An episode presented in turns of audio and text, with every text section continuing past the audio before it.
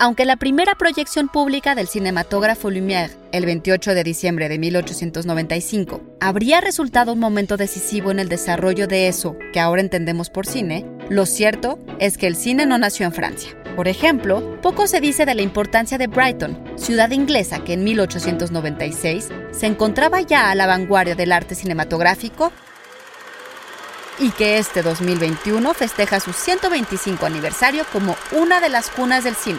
¿Quieren conocer la historia? Institute.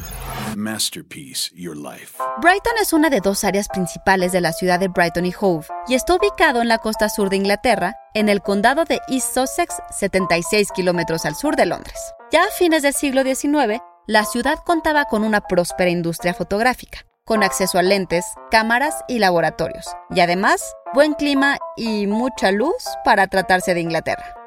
De acuerdo con un reportaje publicado por la BBC, la primera proyección de una película en Reino Unido fuera de Londres tuvo lugar a fines de marzo de 1896 ahí, en una galería frente al West Pier. En julio, Robert Paul filmó la primera película que se hizo en la ciudad y durante los seis meses siguientes, más de dos docenas de cortometrajes fueron producidos en Brighton por directores como Esme Collins y James Williamson.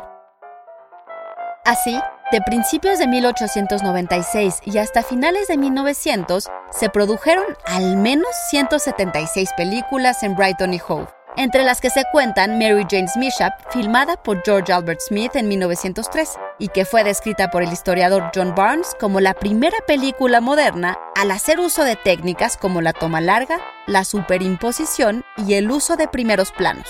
Otras innovaciones incluyen la primera cámara en reversa y el primer uso registrado de un reverso o contracampo para mostrar la acción desde el punto de vista opuesto. Y todo ello más de 10 años antes de que Hollywood se convirtiera en la capital del cine.